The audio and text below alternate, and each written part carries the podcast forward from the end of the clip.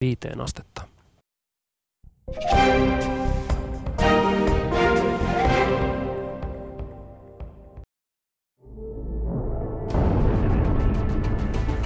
Yle puheessa.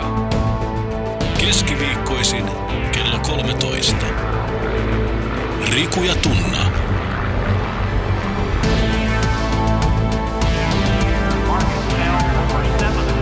Doc Ventures.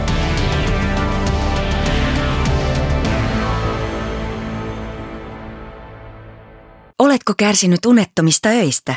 Huolestuttaako? Osta nyt pala hyvää omaa tuntoa kätevässä perhepakkauksessa. Ei enää turhaa syyllisyyttä. Nyt vain 999. Varokaa tuomasta hurskaita tekojanne ihmisten katseltavaksi. Muuten ette saa palkkaa taivaalliselta isältänne. Kun siis autat köyhiä, älä toitota siitä niin kuin tekopyhät tekevät, synagogissa ja kujilla, jotta ihmiset kiittelisivät heitä. Totisesti he ovat jo palkkansa saaneet. Kun annat almun, älköön vasen kätesi tietäkö, mitä oikea tekee, jotta hyvä tekosi pysyisi salassa. Isäsi, joka näkee myös sen, mikä on salassa, palkitsee sinut. Kun rukoilette, älkää tehkö sitä tekopyhien tavoin. He asettuvat mielellään synagogiin ja kadunkulmiin rukoilemaan, jotta olisivat ihmisten näkyvissä. Totisesti. He ovat jo palkkansa saaneet. Kun sinä rukoilet, mene sisälle huoneeseesi, sulje ovi ja rukoile sitten isäsi, joka on salassa. Isäsi, joka näkee myös sen, mikä on salassa, palkitsee sinut. Näin kuului Matteuksen evankeliumin kuudes luku, jossa puhuttiin tekopyhyydestä pahimman luokan vanhurskaan kollegani Rantalan Rikun lausumana. Tämä tarkoittaa Ai. puolestaan sitä, että tänne näkymättömien ääniaaltojen lähettäjäpäähän on saapunut puolestaan äh, länkättämään Doc Ventures Duo, johon kuuluu Rantalan lisäksi meikäläinen eli Tunna kaikkia syyllistävä ituhippi, joka kulkee kenenkään tietämättä lyhyet työmatkansa autolla ja kämisee samaan aikaan kerskakulutuksesta ja lihan syönnin epäekologisuudesta. Hei, ihkun pirtsakkaa keskiviikkopäivää minunkin puolestani rakkaat kuulijamme. Heippa siellä radioiden toisessa päässä. siis on yksinkertaisesti tosi fantastista olla tänään täällä radiossa. Mä oon niin täynnä energiaa, koska mä oon yksi tietty tosi hyviä patukoita, jota mun sponssi mulle jakaa että mun tekee siis mieli myös itseni jakaa sitä sylikaupalla, sitä energiaa kaikille teille ihanille mussukoille. Niin ihana fiilis, kun on jo lokakuu. Mulla on lihatonta elämää takana jo rapia. Mulla on rakkaat kuulijamme niin kevyt ja fressi olo nytten. Ja ennen kaikkea mä oon tehnyt luonnolle ja meidän kärsiville pikkuystäville todella suuren palveluksen. Enää kolmisen viikkoa tsempattavana lihaton lokakuu hei. Hullusti hei tsemppii vaan kaikille, jotka olette lihattomalla meille, teille, kaikille. Kyllä me siihen pystytään. Onko paska päivä? Ei, mutta mä toin vaan esille, esille oman tekopyyteni. Jos mä olisin kuullut sun suusta lihattomasta lokakuusta vielä pari vuotta sitten, niin mä olisin varmasti poistanut aseestani välittömästi varmistimen, koska niin monta kertaa sä oot mua lihansyönnistä päässyt syyllistelemään. Niin, onko, onko, onko tosiaan syyllistänyt vai tunnet sä itse syyllisyyttä, kun mä pystyn olemaan syömättä kitunutta eläintä, mutta sä et vaikka tiedät sen kärsineen sun takia? No niin, sieltähän se syyllistys heti tulikin hienosti. Toi on just teidän kasvissyöjien ongelma. Pidätte itseänne muita parempana.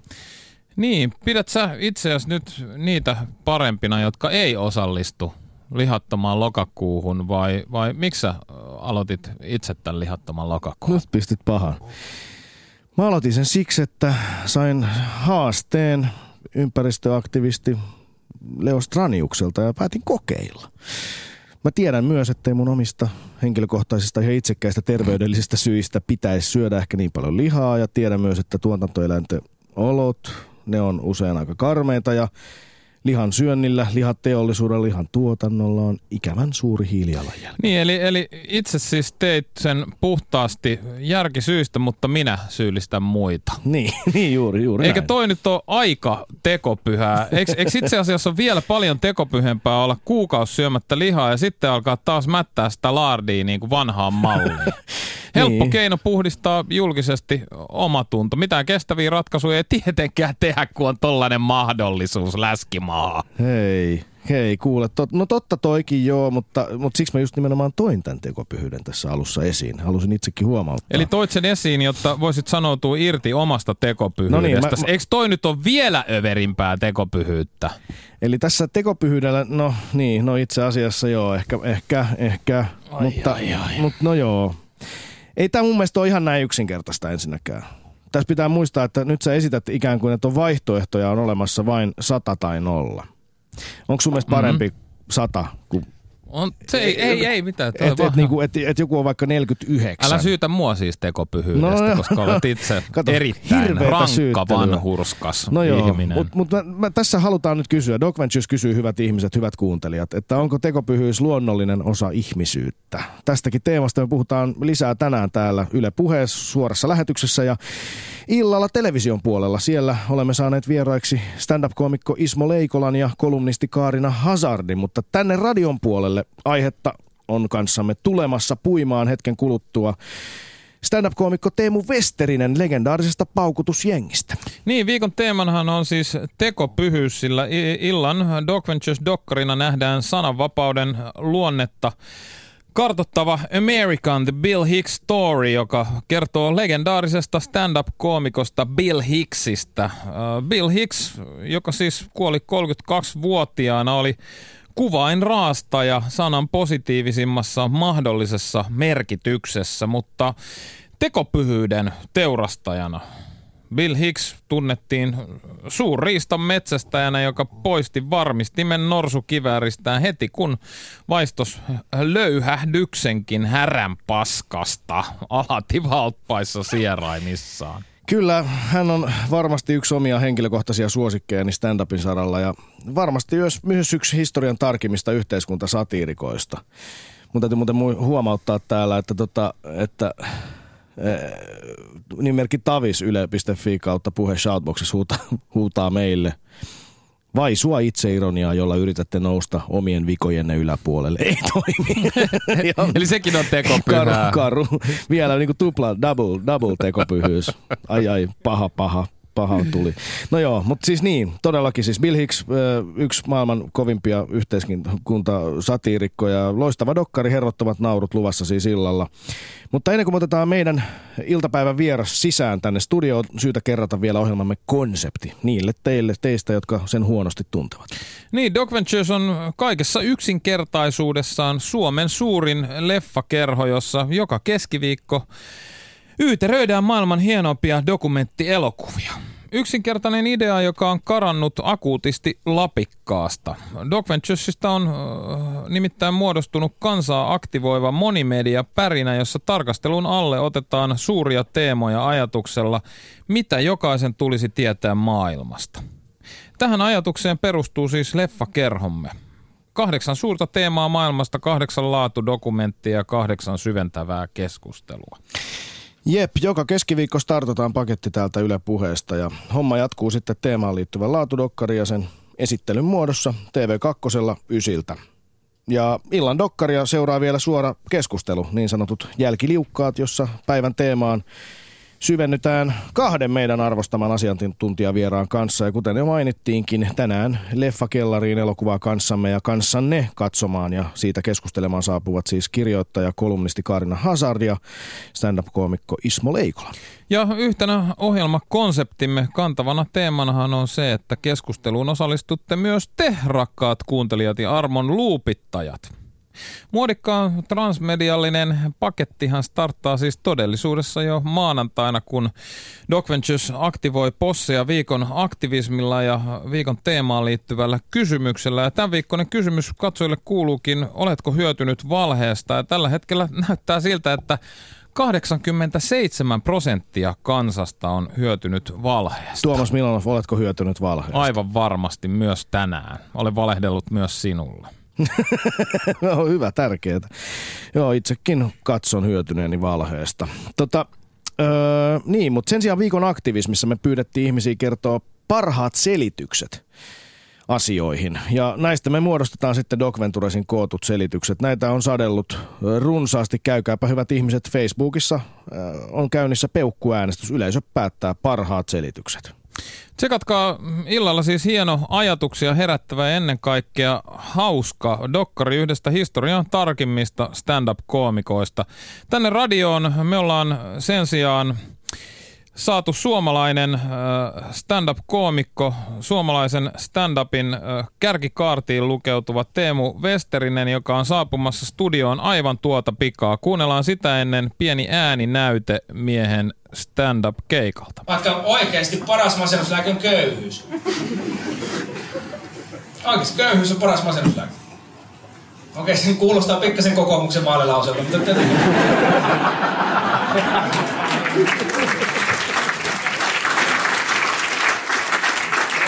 mä tarkoitan sitä, kun mä itse olen aikoinaan masentunut niin kuin pitkiä aikoja, niin siinä aikana, kun mulla oli joskus tilanne, että ollut yhtä rahaa, ei taskussa eikä tilillä, niin mulla, aina musta tuli kekseliä. Mä rupesin heti miettimään, että mm, mistä saan seuraavat ruuat? Mm, kauanko elää purkillisella jalapeenolla? Musta, ja joku selviytymisvietti aktivoitu heti, ja aina kun näin kävi, masennus hävisi heti. Samaan tien tuli sähköä jätkää. Näin se toimii. Mutta kyllä mä nyt ymmärrän, jos sanoit, että köyhyys paras masennuslääke, niin ei se välttämättä suosittu ajatus jossakin leipäjonossa. Ei sinne kannata mennä ehkä fiilistelemään. No, mitä, mitä äijät? Rahat finaalissa. No, sitten ei varmaan alkaa pituta. Eihän se ole, että vähempi ruoka, parempi mieli. No niin, todellakin studioon saapunut Teemu Westerinen. Tervetuloa Teemu. Kiitos teille. Äsken kuultiin ääninäyte äijän keikalta. Sun tyylihän periaatteessa on aika semmoinen rakentava, pitkäkestoinen, mutta sieltä me saatiin kuitenkin irrotettua pieni klippi. Niin, tuo oli osa semmoista kokonaisuutta, joka sitten aina on iso, ehkä osa toista isompaa kokonaisuutta. Että mun tyyli on semmoinen, että jotkut kuvailee, että se menee vaan ja puhuu. Niin, niin. Että, niin siitä ei voi erottaa niin paljon pieniä vitsejä.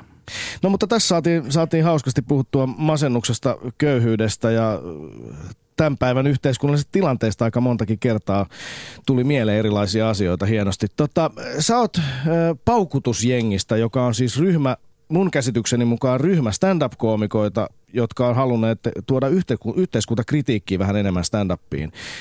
Mikä paukutusjengi oikeastaan on? No se on siis, joo, neljän koomikon ryhmä, jotka päätti lyödä hynttyt yhteen ja keksiä nimeen ja saada siis itselleen huomiota. niin, siis kylmästi näin. Huomiota, ja me ajatellaan kaikki stand-upista samalla tavalla. Pyritään samanlaiseen, että pyritään olemaan hauskoja, mutta sillä tavalla, että siinä on sielua ja, ja todellisuutta ja, ja kenties kantaottavuutta, kenties henkilökohtaisuutta ja kenties kritiikkiä mukana. Ja, ja haluttiin niin kuin sille huomiota ilmoittaa ihmisille, että okei, jos teidän mielikuvanne stand-upista on kapea, niin levittäkää sitä tämän verran. Niin just, että olette tehnyt siis keikkoja ympäri Suomea. Teillä on nytkin ilmeisesti kiertue alkamassa aivan juuri vai joko käynnissä peräti? No meillä ei ole nyt kiertue, että meillä on ainoastaan klubi-ilta ja Helsingissä muista kiireistä johtuen, niin tänä syksynä kolme iltaa ja alkaa tällä viikolla Helsingin semifinaalissa lauantaina. Onko teillä muualla Suomessa tulossa? Ei ole nyt tähän tietoon. Sen sijaan sä oot kiireinen myös muissa merkeissä. Täällä Yleisradiossa on tulossa uusi TV-ohjelma, jota oot käsikirjoittamassa. Voitaisiin tässä heti alkuun paukutella sekin tieto meille ja yleisölle kaali, että mitä on tulossa. Joo, nyt on valmisteltu pari kuukautta jo yhteensä ohjelmaa, joka alkaa marraskuun kuudes. Heti kun naurun tasapaino loppuu. Just. Kakkoselta ja siinä on Jukka Lindström, joka kuuluu siis paukutusjengiin. Niin Jukka on the man, se puhuva pää, se hahmo siinä. Ja se on tällainen uutisshow – viihteellinen ja hauska, mutta siinä voidaan myös terottaa pointtejakin silloin, kun siihen pystytään ja halutaan. Hyviä viittauskohteita on. No Amerikastahan se on apinoitu aika huolella, että äh, esimerkiksi The Daily Show with Jon Stewart on hyvin paljon sitä ja sitten äh, Last Week Tonight with John Oliver, se on niin kuin – se on sitä, että jos, jos nuo tietää, niin se auttaa ymmärtämään. Niin, esikuvathan koko stand-up-komediaan on tietysti Yhdysvalloista. Stand-up-komedia on amerikkalaista komediaa nimenomaan oikein puhtaasti. Muistatko itse, että mikä on ensimmäinen stand-up-juttu, mitä sä oot nähnyt? Mikä on, milloin Teemu Westerinen kohta sekä kertaa stand-upi? Mä näin varmaan 16-vuotiaana, oli kaverilla Eddie Murphyn Raw ja The Delirious VHSllä. Kyllä. Sama, sama, sama. Aivan sama kokemus. Kyllä. Ne on monilla muillakin, ne on ekoja, mitä täällä on pörrännyt. Ja sitten niitä katoin ja kyllä mä tykkäsin ja viihdyin, mutta sitten mä sain sen purasun myöhemmin sitten opiskeluvaiheessa. Milloin sä kävit katsoa ekaa kertaa livenä? Mm, 2000 varmaankin tai 99. No pitä- Markoilla maksoin kuitenkin. Kuka, kuka, oli, kuka oli lavalla silloin? Siellä oli monta, mutta se oli musta tuntuu, että jos mä oon väärässä, niin Andre Wikströmin eka keikka ää, suomeksi. Aa, Miten meni? Hyvin. Andre Niin. niin. oli niin kuin tosi hyvä. Inno, hyvä ja- innostuit itsekin sitten. Tämä oli Hämeenlinnassa siellä, siellä, mistä se on Suomessa alkanut. Niin Suomessa siis, äh, muistanko oikein, että Hämeenlinnassa Riku Suokas-niminen äh, mies on ollut tuomassa omalta osaltaan stand-upia Suomeen. Joo, Riko on ihme visionääri, että se meni ensinnäkin teat- kaupunkiteatterin johtajaksi 24-vuotiaana, ää, mitä kaikki tekee alutessaan, ja sitten niin, niin perusti sinne klubin ja sanoi joukolle näyttelijöitä, että nyt te teette stand-upia. No siitä se sitten Ja lähti. siitä se lähti, ja sieltä on sitten Mika Ertovaara, Ilari Johansson, Harri Ekonen, tällaisia. Suomessa stand-up on saanut aika räjähdysmäisen suosio viime aikoina. Mun pitää tähän väliin sanoa että, ja tunnustaa, että mä en ole ikinä käynyt livenä tsekkaamassa stand-upia. Se, sehän on nykyään äh, jopa vähän outoa. Aika moni on nähnyt äh, stand-upia livenä. Joo, moni on nähnyt, ja nimenomaan toi live on ö, tärkeää siinä. Et moni on katsonut YouTubesta ja tehnyt johtopäätöksiä ja hankkinut sieltä inhokkeja tai, tai tuota, idoleitaan. Mutta itse esimerkiksi otin YouTubesta kaikki pätkät pois viime keväänä, koska musta tuntuu, että ei ne nyt siellä, ei ne saa kovin merkittäviä määriä katsojia ja toisaalta mä uskon, että mun tyyli menee läpi parhaiten silloin, kun me ollaan näin, silmästä silmään. Juuri näin lavalla. Itse olen nähnyt Teemu Westerinen sinut keikalla. Olit juuri palannut lavoille pienen tauon jälkeen. Tämä tapahtui Studio Pasilassa.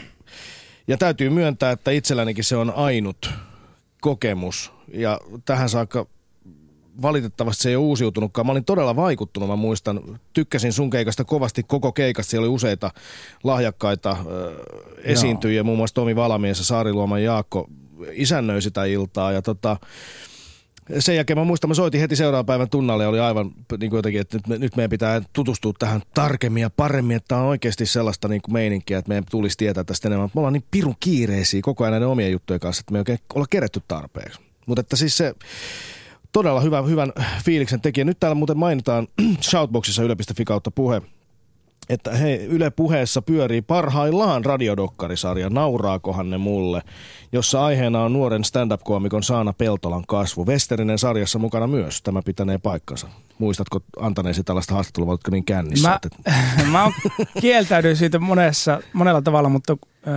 se dokumentin tekijä kyllä seurasi, tai törmäsin moneen otteeseen häneen tai heihin, ja sitten on mä jollakin tavalla siinä mukana. Ehkä niin kuin, että mun keikka on nauhoitettu tai jotain. Just, äh, nuoren stand-up-koomikon kasvu, tämä on nyt siis todellakin 2000-luvun luvun Suomea, että voidaan ajatella, että on joku tällainen juttu kuin stand-up-komedia ja sitten vielä oikein mietitään, että miten koomikko kasvaa. Miten stand-up-koomikko, me, me kaikki varmaan useat ajattelee, että siellä on vaan niin kuin helvetin hauska kaveri, joka pu, pukkaa lavalle, heittää 15 minuuttia tajunnan virtaa. Sitäkö on stand-up-komedian tekeminen? No ei se sitä ole, se on varmaankin toiston taitoa, että pitää jollakin tavalla suunnitella, joko tekstinä kirjoittaa tai ja tai lavalla sitten harjoitella ja harjoituttaa, kiteyttää se sun juttu sille, että se toimii joka kerta. Niin, sitä, su- yhtä hyvin ja että se nä- näyttää siltä, että se keksitään siinä.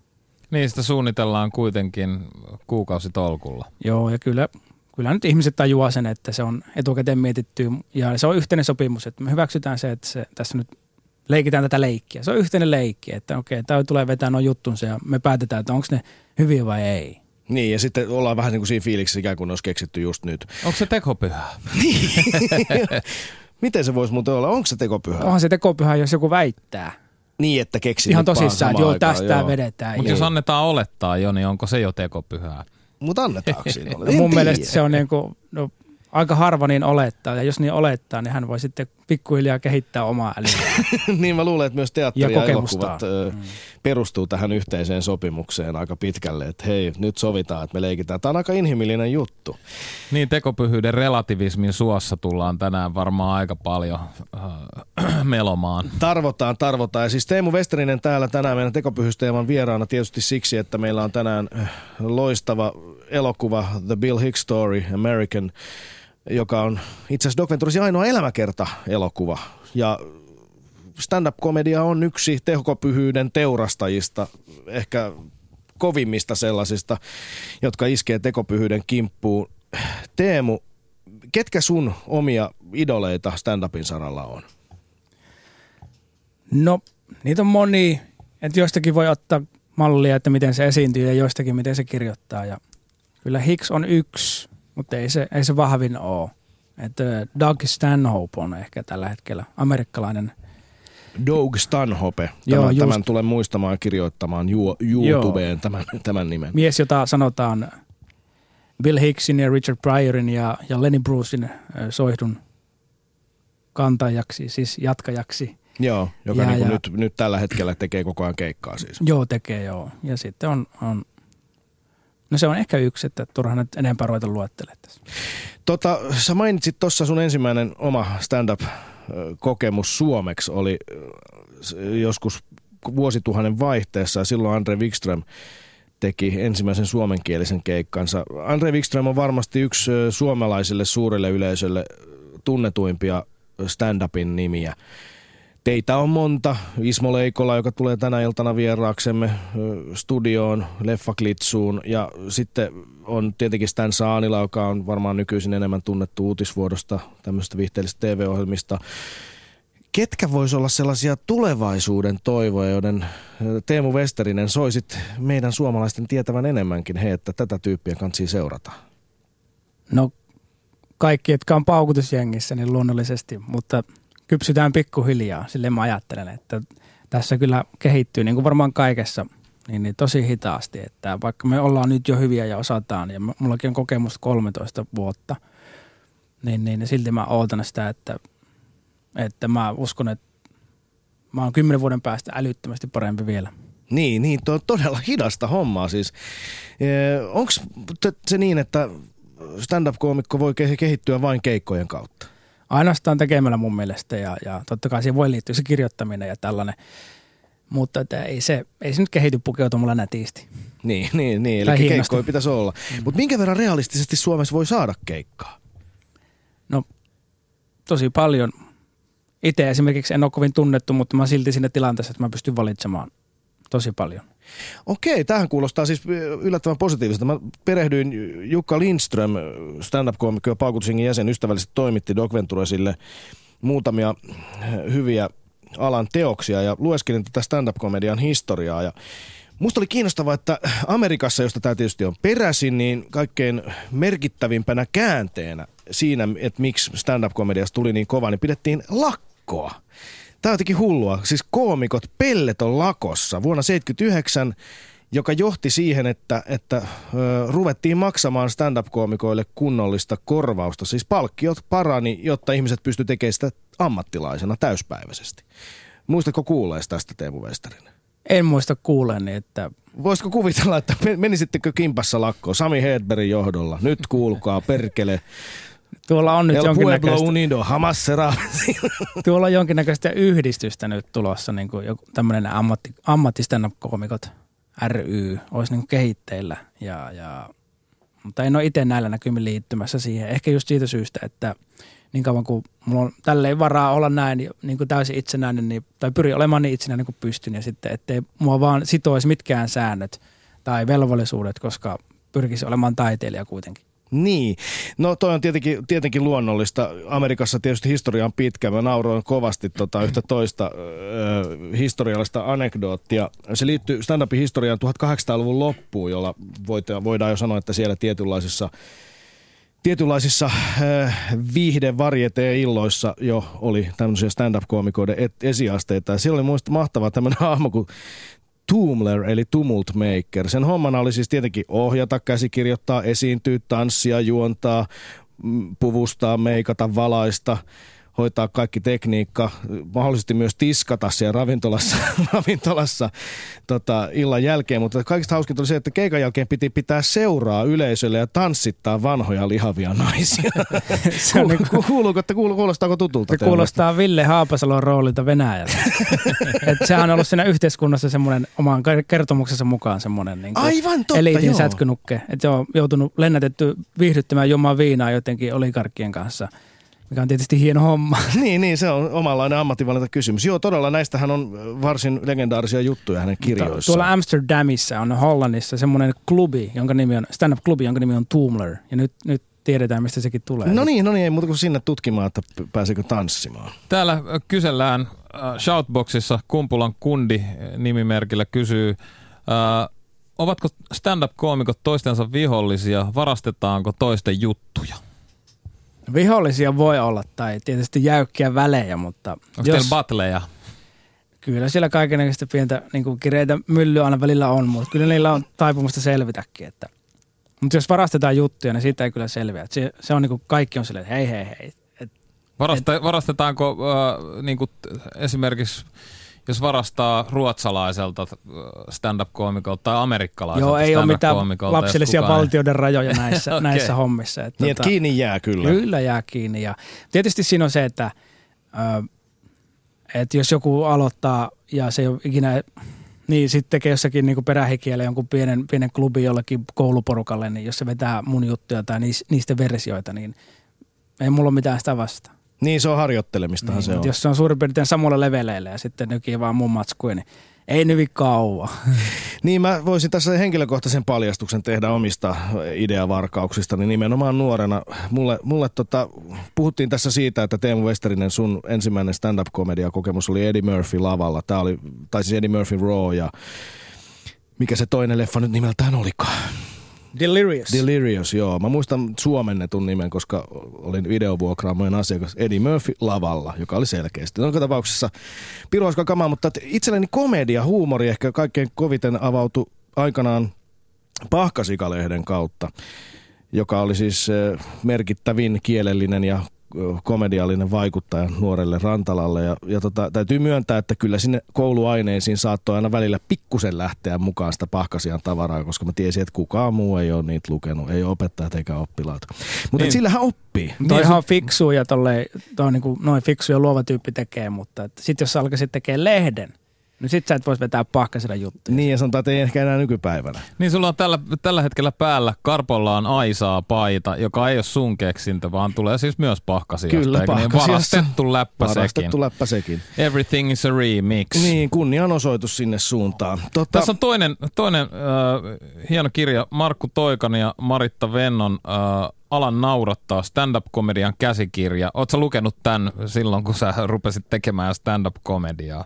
Joo, siis mä ostin ton, niin kun, mä jotenkin aistin, että tuo kiinnostaa, sit mä ostin sen ja luin ehkä puoleen väliin ja sitten mä aloin kirjoittaa juttuja ja se, mä tuli niin se, silloin tuli se välähdys ja se oli Aa. todella vahva, todella vahva intuitio ja sellainen, että nyt mennään ja sitten mä hommasin tosi pian itselleni keikan ja kyllä se tosta niin kuin, toi antoi sen sysäyksen. Niin Tämä on Toikka mahtavaa kuulla. Toikka, Toikka on siis, äh, eikö Toikka ole varhaisia stand up Joo, koomikoita se on niin kuin, ensimmäisiä. Nimenomaan He's the näyttelijätaustalla. rehtori of old school. Joo, joo. Ihan mahtavaa. Mutta tämä on, tää on siis todella hauska kuulla, että tämmöinen opas, nyt tämä on ensimmäinen kerta, että mä kuulen, että, että tämmöinen niin kuin käytännön käsikirja on oikeasti saanut jonkun tyypin tekemään tällaisia asioita. Tämä on ihan loistavaa. Niin, täällä on, täällä on mielenkiintoinen ö, sanasto. Ö, täällä on muun muassa Helgig, keikka vihoviimeisessä Tuppukylässä, keikka myöhään perjantai-iltana tai yöllä, kun yleisö on ennättänyt vetää nakit silmille. Yleisö koostuu täydellisistä junteista tai pääasiassa kännisistä örisiöistä ja häiriköistä. Onko, ö, mikä on sun pahin Helgig? Tuleeko mieleen? No, ei, ei tule ehkä mieleen, mutta tulee, mulle tulee ekana mieleen tuosta kiteen. Ja tarinat siitä, kun kaverit on käynyt kiteellä. Just näihin aikoihin, tiedätkö, ne sysimustaa maalaismaisemaa junalla todella pitkään. Ja sitten just tollanen shit fuck hole ja sitten, sitten niin takaisin ja sitten ehkä jossakin homeisessa 70-luvun sohvassa huono humalainen uni. Kyllä. Ja yksin tietenkin. Sinnehän ei Suomessa var, varmasti Yksi on parasta. yksin on parasta mennä. Oletko tehnyt, ootko ikinä, täällä on toinen termi, kalastaa naurut, käyttää arveluttavia keinoja saadakseen yleisön nauramaan edes kerran. Ootko kalastanut nauruja? Ja se on oikein tarkka ja ollaan niin koko mun ura tavoitteena on, että en joskus tekisi noin. Okei, no Eli niin. että no joo, olisin, joo. Niin, kuin niin, olisin teeskentelemättä. No niin, tämä kuulostaa, kuulostaa mielenkiintoista tavoitteelta. Onko se ollut, onko se ollut lipsumassa sinne suuntaan? Ei vaan tarkoita sitä, että se varmaankin lähtee siitä, että esitetään stand-up-komikkoa ja sitten mukavasti löydetään tyyli, joka voi erota, erota sinun varsinaisesta persoonasta tosi paljon. Ja Joo. eikä se haittaa, mutta itsellä on tarkoitus se, että minun tämä persoona, mikä oli tuossa käytävällä äsken, niin se olisi lavalla kannassa. Se vaan puhuu enemmän. Ootko, Joo. ootko, ootko mennyt niin sanotusti varmoilla, joka on seuraava termi, esiintyä niin, että käyttää materiaalistaan vain varmat jutut ilman improvisointia? No joo, silloin kun pelottaa, niin sitten sit mietitään. Mutta olennaista ehkä on, että koittaa vältellä niitä paikkoja, missä pelottaa liikaa. Niin kuin vaikka just tällainen, on ajatelkaa se junareissu Kiteelle ja siellä pikkujoulukeikka. Niin, Missä Jurrissa. on niin vielä kertomet kohilla. Kyllä. Tämä oli niin sanottu callback, eli esiintyjä viittaa johonkin jo aikaisemmin kerrottuun juttuun, eli kiteeseen. Tota noin, niin tässä, tässä tota, on mahtavia nuo termit. Mutta siis amerikkalainen tämmöinen populaarikulttuurihistoria on mahtava aarrearkku. Onko tämä suomalainen stand-up-komiikan nousu, Teemu Westerinen, sun mielestä, mistä se sun mielestä johtuu? Mä heitän, että mistä se musta johtuu. Siksi, että me tunnetaan nykyisin amerikkalainen kulttuuri jo niin perinpohja, että me ollaan voitu ottaa vastaan sieltä tällainen meille vähän vieras vieras, vaikka meillä iltamia onkin ollut ja tämmöisiä hauskoja huuliveikkoja, niin tämmöinen vierastyyli. Tästäkö se johtuu vai mitä sun analyysi on? Varmasti tuostakin, eihän sitä voi tietää, mutta johtuu se, enemmän se johtuu niistä ihmisistä, jotka on pistänyt se alulle ja aloittanut silloin, kun esimerkiksi ei internetti vielä ollut aktiivinen tai semmoinen tekijä, mikä laskettaisiin merkittäväksi. Et, eli 90-luvun alussa ja puolivälissä. Ja samoihin aikoihin se on, ja sitä ennenkin alkanut muissa Pohjoismaissa ja sitten 2000-luvun alussa mä yhdessä tilaisuudessa ehdotin ihmisille, jotka oli muualta Euroopassa tullut, niin ei, ei teillä varmaan Saksassa eikä Venäjällä eikä Latviassa ole stand-upia vielä. Ne kaikki oli, että onpas todellakin. Eli että se on kyllä se on levinnyt muuallekin. Ja, ja, ja tietysti nyt, niin, no eka tähdet oli Suomessa television tekemiä. Mutta nyt, nyt on jo YouTuben tekemiä. Niin, tämäkin on mielenkiintoista. Uudet mediat muuttaa asioita. Täällä Marde Hakiksesta kysyy, mitä se roustaaminen oikeastaan on. Roustaaminen on aika suosittua tällä hetkellä stand-upissa. Mistäköhän sekin kertoo? Mä jotenkin ajatellut, että kertookohan se jollain tavalla tästä netin vihapuhumisesta ja sie- sieltä tu- tullusta äh, trendistä. No, mä, määritellään, määritellään ensin katsojille. Siis nyt Rantalan amatöörimäinen määritelmä roastista on se, että ö, stand-up-koomikko pilkkaa jotakin tunnettua henkilöä lavalla siten, että tämä on itse läsnä tämä tunnettu henkilö, tekee siitä pilkkaa sanoo tavallaan ne asiat, mitkä, mitkä tota, ö, jokaisen tai ainakin monen ehkä tekisi mieli sanoa, mutta ei koskaan sano. Onko tämä nyt näin? Mitä, onko, sit, onko sitä roustaaminen, Teemu Westerinen? On se sitäkin, joo. Mutta ehkä hyvä ymmärtää, että se, no Jenkeistään toi tulee tuo homma, mutta se, mistä se käsittääkseni on lähtenyt, on semmoisista isoista ballroom-illallisista, missä on niin siis presidentti ja muita merkittäviä ihmisiä. Siellä on pitkä, pitkä pöytä, missä sitten käy viihdeartisteja, poliitikkoja, koomikoita vuorotellen puhumassa. Tämmöiset, onko se joku Hollywood Correspondent Dinner tai joku tällainen meininki, missä sitten niin kuin on todella silmää tekevät istuu siellä. Ja se on lähtenyt siis, siellä ollaan smokit ja muut päällä. Ja tosta se on sitten, siitä on tehty viihteellisempi versio, mitä Comedy Centralilla ja muilla on, ja mitä Suomessakin on nähty. Eli että otetaan vaan joku julkis ja sitten vaan jotkut koomikot ja ehkä muutama muu julkis, joka ei ole koomikko, aukoo päätään sille. Sitten on tehty tämmöinen tiukempi paketti. Mutta YouTubesta kannattaa tutustua siihen vaikka joku Dean Martin roasteihin, milloin nyt onkaan ollut. Kymmeniä vuosia sitten. Niin, Ro- että vanha roast- juttu. Roustaakohan täällä Harald meitä vai haukkuu? Ihan täyttä paskaa taas tämäkin ohjelma. Eikö Riko ja Tunna jo itseäänkin ala hävettää tämä surkea paska? Ihan täyttä paskaa kaikki, eikä se siitä mihinkään muutu. Oli, oliko, tämä, oliko tämä hieno rousti vai vihapuhe? Eikö siitä saisi roastia silleen, että jos niinku ei vaan haukkus, vaan niinku haukkus niin hauskasti ja tyylikkäästi ovelalla twistillä. Niin ja, ei kolmea paskaa ja, niin, siis. Ja, ja tota, mielikuvilla ja kielikuvilla, että se tulisi silleen niinku rakkaudella kieltä ja kohdetta rakastaen läpi. No niin, tässä on, tässä on haukkumisen ja roustaamisen ero siis. Aivan, aivan. Se ei ole pelkkä, mutta siis pakko kysyä nyt Teemu Westerinen, koska itsekin olet, olet roast-iltamissa esiintynyt ja niitä kirjoittanut. Nyt tietysti pitää muistaa, että, että niin kuin tässä aluksi jo todettiin, että stand-up-komedia, kuten myös roastit on pitkän linjan duunia, jossa ensin kirjoitetaan pitkään, mietitään, kirjoitetaan ja harjoitellaan ja esiinnytään. Mutta jos sä nyt roustaisit vaikka mua ja tunnaa, niin mistä sä lähtisit rakentaa vitsiä? Mitä, mikä, mitkä ensimmäiset mielikuvat sulle tulisi? No teillä on vahvat hahmot, kun te olette erinäköisiä. Te olette niin kuin toinen on ka- kasvishippi ja toinen on lihansyöjä, sikailija tai jotain. Ni, niistä voisi lähteä jotain, mutta koettaisin mä- mennä pidemmälle kuin ulkonäköön tai noihin. Mut Niin, eikö se mä- ulkonäkö aika semmoinen, niin se on aika, aika helppo, tietysti Mut- siitä on helppo lähteä. He, se on helppo, mutta sitten mistä tahansa voi vetää, kunhan vetää vaan niin ovelasti, että se menee läpi. Että sille että pakko antaa pisteet. Joo, se, kai joo. se on se ajatus. Joo. Mutta mulle tuli ennen tätä showta ihan sattumalta yhdeltä koomikkokaverilta tällainen tekstiviesti, kun se tiesi, että mä oon menossa tänne. Että, niin, niin, tämä on periaatteessa oikeastaan ihan hyvä roast-juttu. Haluatteko, että mä luen? Joo, joo, joo. Anna tulla siis tekstari tältä päivältä. Joo. joo, joo. Tuli tälle, että sano Rantalalle ja sille takatukalle, että jos tekopyhyys olisi maksuväline, niin ne kaksi voisi ostaa Pohjois-Korealle vitusti uraania. Ihan maatava. Ja sen jälkeen lähteä sinne Pohjois-Koreaan. Eli tässä syytettiin teitä tekopyhyydestä. Kyllä, mutta kyllä. Siinä oli aika ovela twisti. Joo, joo, siinä tuli monta mielikuvaa heti tota, ja Niin. varmaan, en tiedä, varmaan ihan totta, ja siis äh, pitäähän se, var, ainahan tässä on se, että sen pitää per, perehtyä mieli, tai perustuu jonkinlaiseen useimpien ihmisten allekirjoittamaan ainakin ensihavaintoon, joten Joo. Tunna Milanov, tämä tekopyhyys on todella kova rasti meille tänään. Todellakin. Onko, onko useiden ihmisten havainto possu ja ituhippi, kuten täällä a, ö, anonyymi roustaa. Me, meitä roustataan yle.fi kautta puhe shoutboxissa, Hei, jossa meillä- me- muutenkin aina. Sain juuri k- korvanappiini ilmoituksen, että p- meidän poliittinen kirjeenvaihtaja on ö, linjoilla. Mahtavaa. Otetaan siis hetken kuluttua, jatketaan Teemu Westerisen kanssa ö, aiheesta stereotypiat ja komedia, mutta halojaa, halojaa, kuuluuko, onko tohtori linjoilla? Mä olen paraikaa jääkylmässä vesisateessa Narinkatorilla Helsingin kampissa ja täällähän lauantaina kello 14 käytetään teidänkin kaipaimien kansalaisoikeuksia osoittamalla mieltä transatlanttisia kauppasopimuksia vastaan. Mielenosta pelkää muun muassa, että kansalaisoikeudet kaventuu, jos Yhdysvalta ja Euroopan unionin välinen vapaakauppasopimus syntyy ja se on tämän viikon politiikkailujen aiheena.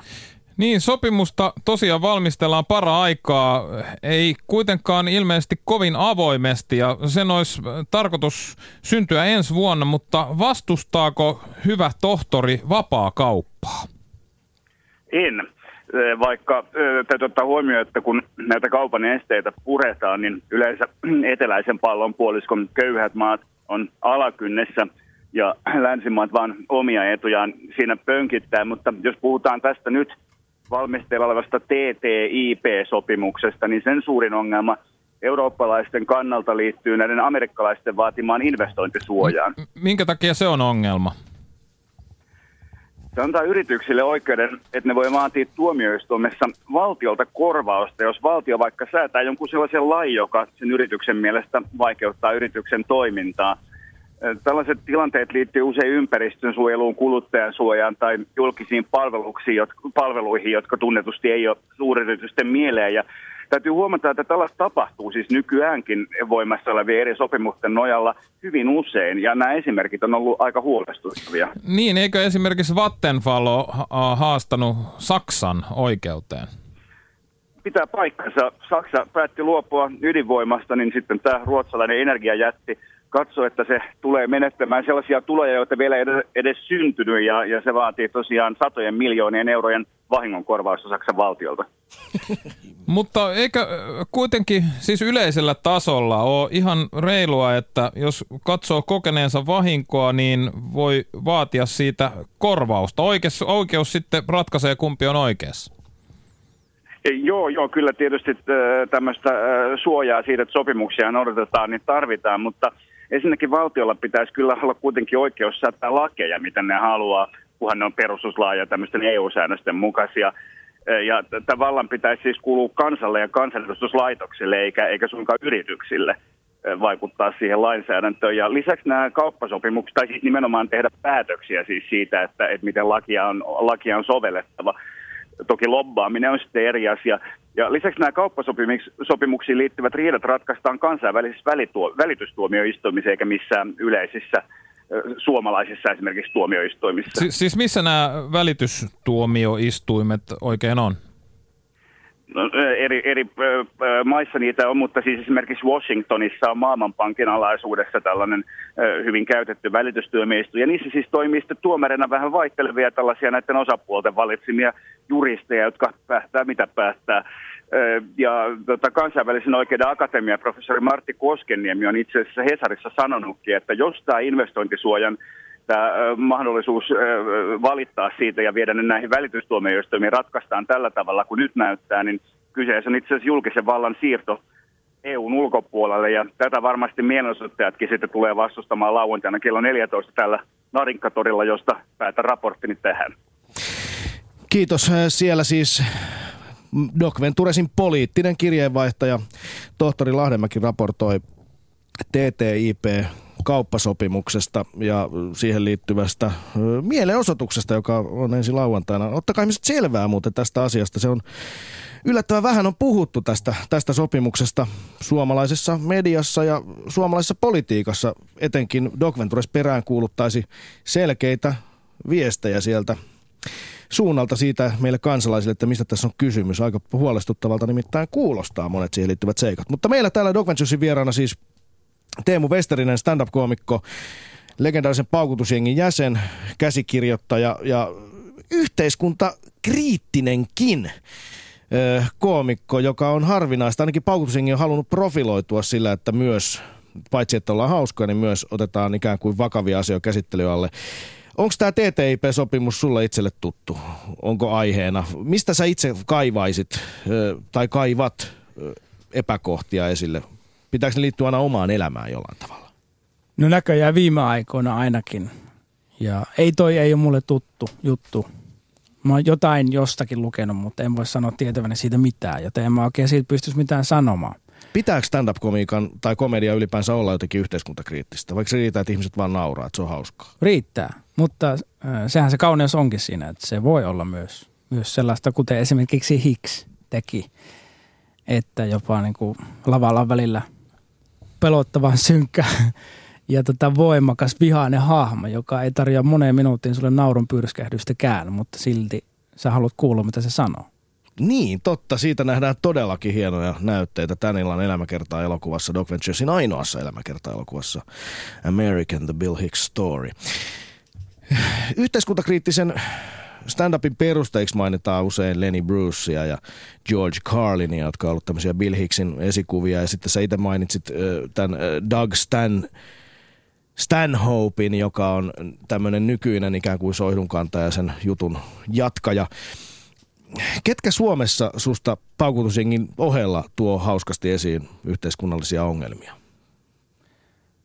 No monikin.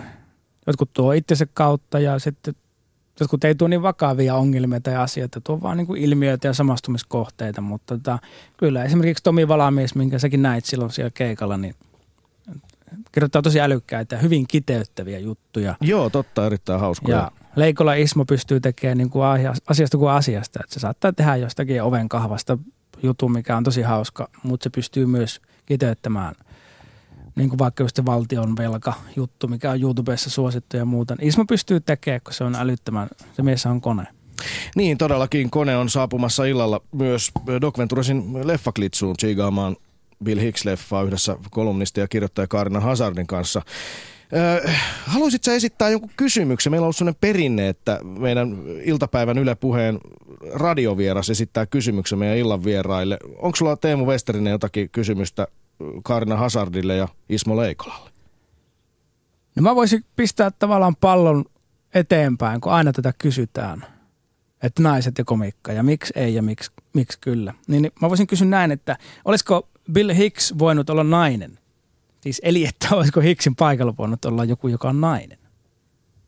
Erittäin hyvä kysymys, Teemu Westerinen. Jätetään tämä teema siis iltaan. ja kello 21 alkavaan, alkavaan Doc Ventures-lähetykseen TV2. Mutta jatketaan me stereotypioista ja yhteiskunta, yhteiskunnallisesta komikasta hetken kuluttua. Jees, täällä, täällä tota, äh, Jeps kyselee, miten olisi nopea tekopyhyyden määrittely. Tänään siis teemana tekopyhyys ja illalla nähdään American The Bill Hicks story. Ja, ja tota, mä luen tästä nopeasti. Me varmaan tänään illalla puhutaan vielä enemmän tekopyhyydestä, tänään enemmän stand-upista täällä radiossa, siis illalla. Illalla tekopyhyydestä jälkiliukkailla elokuvan jälkeen. Tämä on lainattu Doc Venturesin äh, Turun leffaklikiltä, joka on tehnyt hienon ansiokkaan blogipostauksen. Terminä tekopyhyyden englanninkielinen vastine juontaa itsensä antiikin kreikkaan. Se pohjautuu sanaan hypokrisis, joka viittaa kateuteen, näyttelemiseen ja pelkurimaisuuteen. Nykysanakirja määrittelee tekopyhyyden henkilön hyveellisen luonteen teeskentelyksi, mihin liittyy usein moraalisia tai uskonnollisia vakaumuksia ja periaatteita, joita henkilö ei muille antamastaan kuvasta huolimatta sitoudu noudattamaan.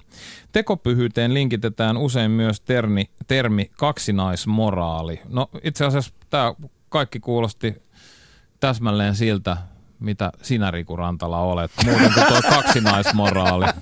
niin, niin, että älkää tehkö niin kuin minä teen, vaan tehkää niin kuin minä sanon. Nimenomaan. Sehän on vanha johtajan tunnusmerkki, sen tietää katolinen kirkko ja sen tietää monet muut tahot, jotka Punastuitko? Mielellä. Ei vaan mä oikein lämpenin täällä näin. Tota, täällä, täällä studiossa tekopyhyys aiheena nyt poliitikkomaisesti yritän kääntää keskustelun siihen, mitä mä olin just miettinyt kysyväni. Miten mä liitän tämän tekopyhyyteen, ottakaa nyt hetki. Eli Teemu Westerinen, tuossa äsken roustasit meitä lyhyesti Friendis lähettämän tekstiviestikin kautta. Ja mulla tuli mieleen se, että kun stand-up-komediahan perustuu, tai sen historia liittyy myös tosi paljon Amerikan historiaan sillä tavalla, että miten kaupungit on siellä kehkeytynyt, miten on maahanmuutto tullut, erilaiset rotukysymykset, monet muut asiat, jotka on ihmisiä mietityttänyt. Ja sitten itse asiassa normaali viihde ei ole välttämättä käsitellyt näitä kipukohtia hirveästi. Mutta sen sijaan stand-up-komediassa on voitu käsitellä näitä esimerkiksi kulttuurien tapoja, ja näin eh, stereotypioita, tehdä semmoista tuntematonta toisaalta niin kuin tutuksi, eli vähän niin kuin vähentää niitä ennakkoluuloja, mutta toisaalta myös vahvistaa niitä. Eikö tämä aika mielenkiintoinen, nimenomaan kaksinaismoralistinen ja aika ristiriitainen osa stand-upia, että samaan aikaan vahvistat tuossa te- teko, t- tässä näitä stereotypioita, että siellä se ituhippi ja se läski niin kuin istuvat. Eikö se ole vähän sama asia? Totta kai se on, että se, eihän sitä persoonaa ja ja, ja tyylikeinoa ikinä voi riisua sitä viestistä pois. Että totta kai se tulee aina jotenkin pienillä kerroksina ja sitten ehkä vaan tarkoitus on saada ihminen jotenkin miettimään ja perustelemaan oman kantansa itselle uudestaan silloin, kun yritetään vaikuttaa. Niin, koska nuo stereotypiat toisaalta niin kuin ihmisen yksi vanhimpia tämmöisiä naurun kaiv- kaivuukohteita, että sieltähän ne löytyy. Muista hyvin, tässä on monet kertaa mainittu tämä Eddie Murphy lavalla ja muista mua nauratti suunnattomasti 80-luvulla kuvaus San Franciscolaisesta poliisista, joka on tietysti tunnettu seksuaalivähemmistöille vapaa, vapaamielisesti suhtautuvasta kaupungin kulttuurista ja siinä niin kuin sitten semmoinen niin kuin hyvin, hyvin tota hintahtava poliisi suorittaa, suorittaa tota pidätyksen ja se nauratti tietysti tosi paljon, mutta nykyisin ehkä tuntuisi pikkusen jo junttimaiselta, vähän liian niin kuin halpa, halpa, halvalta ja helpolta. Joo, ei se enää, mitä Murphy on kattonut nyt uudestaan niin, niin vuosien jälkeen, niin ei se enää lämmitä juurikaan. Että nyt on, on jo ehkä yleisö ja itsekin on päässyt niin kuin vähän pitemmälle. Niin, näistä stereotypioista. Tämä on mielenkiintoinen homma, että, että tuleeko niitä vahvistaneeksi liikaa. Meillä on täällä yksi, vielä yksi ääniklippi sun keikalta – ja se liittyy nyt maahanmuuttoon, myös vahva aihe tietysti kaikkialla maailmassa keskusteluun ja moralismiin ja sen sellaiseen. Siispä siis er, erinomaista aineesta stand-up-komedian. Kuunnellaanpa klippi. Aina on se, että mä, jotkut sanoo, että kun tänne muuttaa ulkomaalainen, niin se pitää, niin kun, ö, se pitää sopeutua. Totta kai pitää sopeutua. Pitää munkin sopeutua, kun mä muutan vaikka Ouluun. Pitää sopeutua tuijottamaan pitää sopeutua, kun tulee Suomeen, mutta mun mielestä ei kannata sopeutua liikaa. Ei kannata niin saman tien juosta sen suomalaisuuden janan sinne toiseen päähän ja ottaa niin 100 prosenttia haltuun. Niin kuin, et, et joku raja pitää olla. Mä tarkoitan sitä, että en mä halua nähdä jotain somalia, jolla on takatukka ja lonkero käänsi. Mä haluan nähdä, että se tulee tilanteessa jollakin madalletulla bemarilla ja sille katteet särisee, kun siellä saa joku cheekin sokka irti. Sitten sit se nousee ja hiipii kroksit ja lasee ääneen tekemään pitkä veto. Nyt puhelimessa olisi vastaan, että haloo, mitä isä? Niin, no siitä tuli, siitä tuli äh, vähän uutta näkökulmaa maahanmuuttoon, mutta tota, ja kulttuurisen sopeutumiseen. Niin, ja sitten lopulta se on vaan niin kuin, äh, pillurallikuskeille pääaukomista tuo juttu. Niin, Miksi niin. nauretaan enemmän suomalaisille stereotypioille kuin, kuin maahanmuuttajille? Aivan, aivan. Tämä on tosi mielenkiintoinen, myös hyvin hetteikköinen alue tämä kaksinaismuus. Muistetaan vaikkapa vihapuhe tai vaikkapa kiihottamisesta kansanryhmää vastaan. On tullut tuomioitakin Suomessa ja yksi näistä on kansanedustaja Jussi halla joka nimenomaan kirjoitti sellaisen tekstin saaneensa, in, kir, myöhemmin kertoi saaneensa innoituksen tästä tai siinä tekstissäkin taidettiin mainita, että häntä harmitti, kun jossakin stereotypioitiin suomalaisia mediassa jonkinlaisiksi eh, väkivaltaisiksi alkoholisteiksi. Hän sitten niin kuin kirjoitti tämmöisen samanlaisen vähemmistöön liittyvän tekstin, niin heti sitten tuli tuomio. Eikö nämä ole aika vaikeita asioita? Niin, siis koko ajan me stereotypioidaan itse, itseämme. Kun me puhutaan ulkomaalaisille, niin me koko ajan jauhetaan sitä samaa mantraa, minkälaisia me ollaan ja näin. Ja, ja, ja mutta se on mielenkiintoista, että totakin juttua esittäessä, mikä siis ei ole kuitenkaan kovin rankka mihinkään suuntaan. No ei, ei, kun- sillä, ei siinä mielessä sitä miel, mieltänsä kuuluisi pahoittaa. Niin, ja se on vaan ehkä hieman erilainen näkökulma. Kun mulla ei maahanmuutosta ole paljon sanottavaa, niin, niin kun sitä on esittänyt, niin on tullut kommentteja yleisöltä, että ei saa tuolla tavalla ulkomaalaisia niin kuin pilkata. Oho, Ja eli se, siis- se, se, se riit- ole, ei ole nähty yhtään, mistä siinä Joo, eikö silloin, naurat. se perustuu, tota tapahtuu usein ja se johtuu siitä mun käsityksen mukaan, että ihmiset reagoi tunteella. On tulen arkoja tabu-sanoja, joita kun otetaan komedialavalla esiin, niin niin niiden päässä tapahtuu tämmöinen mieleyhtymäketju kuin, että tabu, huumori, pilkka. Se pilkkas tuota aihetta, mistä sä puhuit.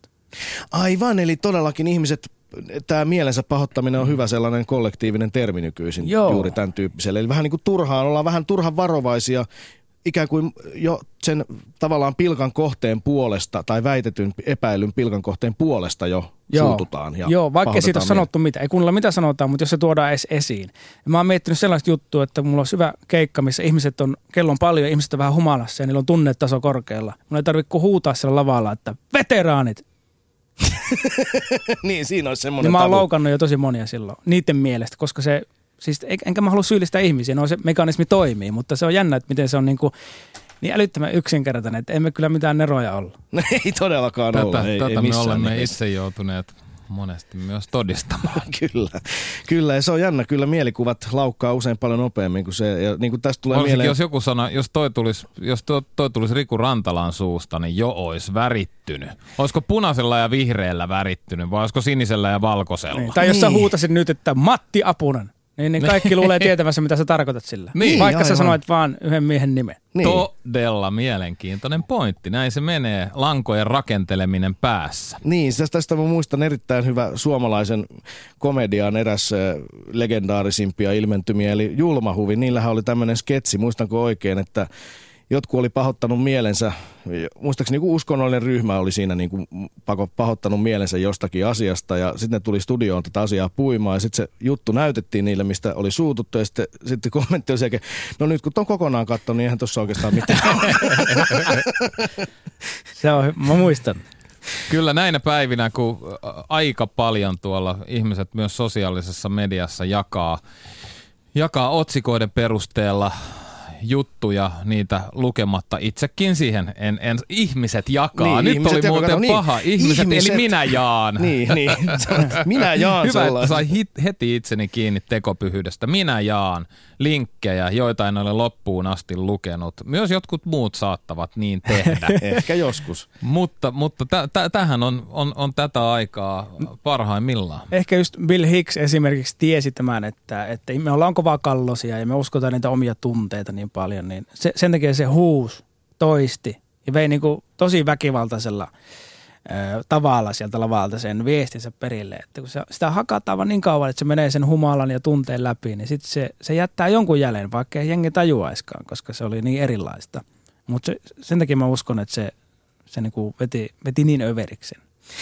Niin, Bill Hicks todellakin ihan loistava fiilis siitä, että Doc Venturesin historia ensimmäinen elämäkerta-elokuva on saanut tai kertoo juuri Bill Hicksistä, niin kuin Teemu Westerinen tuossa äsken kiteytti. Siinä se pitkälti se Hicksin viehätys piilee ja toki hän on legenda kuollut 20 vuotta sitten itse asiassa vuonna 1994 nuorena 32-vuotiaana. Mutta siitä huolimatta ja vaikka on legenda, monien tuntema YouTubesta löytyy kaikki, niin, niin tota, toi leffa tuo paljon lisää tähän persoonaan ja sen lisäksi mä uskon, että vielä on liikaa maailmassa ihmisiä, jotka eivät tiedä kuka on Bill Hicks ja tämä elokuva Joo. toivottavasti avaa heille sitä lisää. Samalla toivottavasti myös innostaa tähän stand-upiin. Teemu Westerinen, teidän paukutusjengi on nyt lauantaina keikalla, eikö se ole semifinaalissa Helsingissä? Joo, semifinaalissa meillä on paukutusklubi, eli siellä on paukutusjengin varsinaisesti neljä jäsentä, plus sitten meillä on kolme vierasta tällä kertaa. Ja tota, pieni hikinen tunnelmallinen tilaaja. Niin ja sitten 6. päivä marraskuuta alkaa Yle TV 2 käsikirjoittamasi yhdessä muun ryhmän, Jukka Lindströmin johtaman ryhmän kanssa uusi ajankohtainen uutisvideo. Uutisshow, Uutisshow. joo, niin se voisi olla. Sen nimi ei ilmeisestikään vielä päätetty, sitä vielä puidaan selvästi. Itse asiassa on. No niin, Noin viikon uutiset. noin viikon uutiset. No niin, loistavaa. Tämä erittäin hyvä kuulla. Teemu Westerinen, tabujen murskaamista puhuit. Mitkä on meidän suurimmat tabut näin loppuun, jos sanoisit, että mitä meidän tulisi meidän muistaa, meidän hyväosaisten suomalaisten tänä päivänä Doc Venturesin katsojien ja kuuntelijan, mitkä tabut on meille liian, liian isoja välillä? No, no sota ja sitten meidän juoputtelukäyttäytyminen ja sitten se, että Suomihan tämmöinen hyvin rakennettu maa, kudottu heimoista yhteen ja ei meillä ole kauheasti mitään yhteistä, vaikka me kuvitellaan. Sen takia jääkiekko on niin pirun tärkeä. Erittäin hyvä. Tästä puhuttiin myös viime äh, lähetyksessä Ushanovin kanssa. Tommi Ushanov joo, ja suomalaisuus oli viime viikolla. Teemu Westerinen, meillä taitaa olla itse asiassa aika pitkälti iltapulkassa. Öö, Miten, miten stand-up-koomikon pitää lopettaa keikkansa? Onko siitä, mikä, sun näkemys on? No jotkut sanoo, että pitäisi lopettaa parhaaseen juttuun, mutta mä lopetan näköjään aina semmoiseen hämmennykseen, että se on niin kuin ikään kuin, että sulla olisi vähän puuroa rinnuksilla ja sitten jengi etsii lusikkaa ja sitten niin kävellään vaan pois. Joo, mä muistan, että, että, Eikö oo? että, nimenomaan kun mä oon nähnyt sut keikalla, niin sä lopetit ihan mahtavaan sellaiseen settiin, jossa vaan jatkoit juttua loputtoman pitkään. Se oli tosi diippiä, tosi koskettavaa ja sitten samaan aikaan kun miettii, että onko tämä nyt enää edes hauskaa vai onko tämä oikeasti tämä jäbä vaan antaa nyt sydämestään kaiken tuskan tähän eteen. Se oli todella kova lopetus. Joo. Me ei voida valitettavasti tehdä sitä, koska tuolla painaa uutiset päälle Yle puheessa niin kuin tapana on. Öö, tässä vaiheessa Teemu Westerinen oikein paljon kiitoksia vierailusta Doc Venturesissa. Bill Hicksin nimissä vimmaa ja pelottomuutta kaikille. Kiitos. Jes, muistakaa tsekata tänä, tänään illalla ysiltä kakkosella erittäin hieno dokumentti Bill Hicksistä ja sen jälkeen jälkiliukkaat. Muistakaa myös osallistua keskusteluun yle.fi kautta Doc Ventures. Sieltä kaikki läpät ja aktivismit ja kysymykset. Kiitos. Kiitos.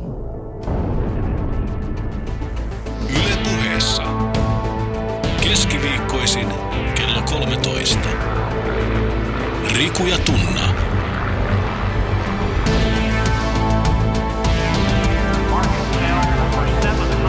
Doc Ventures.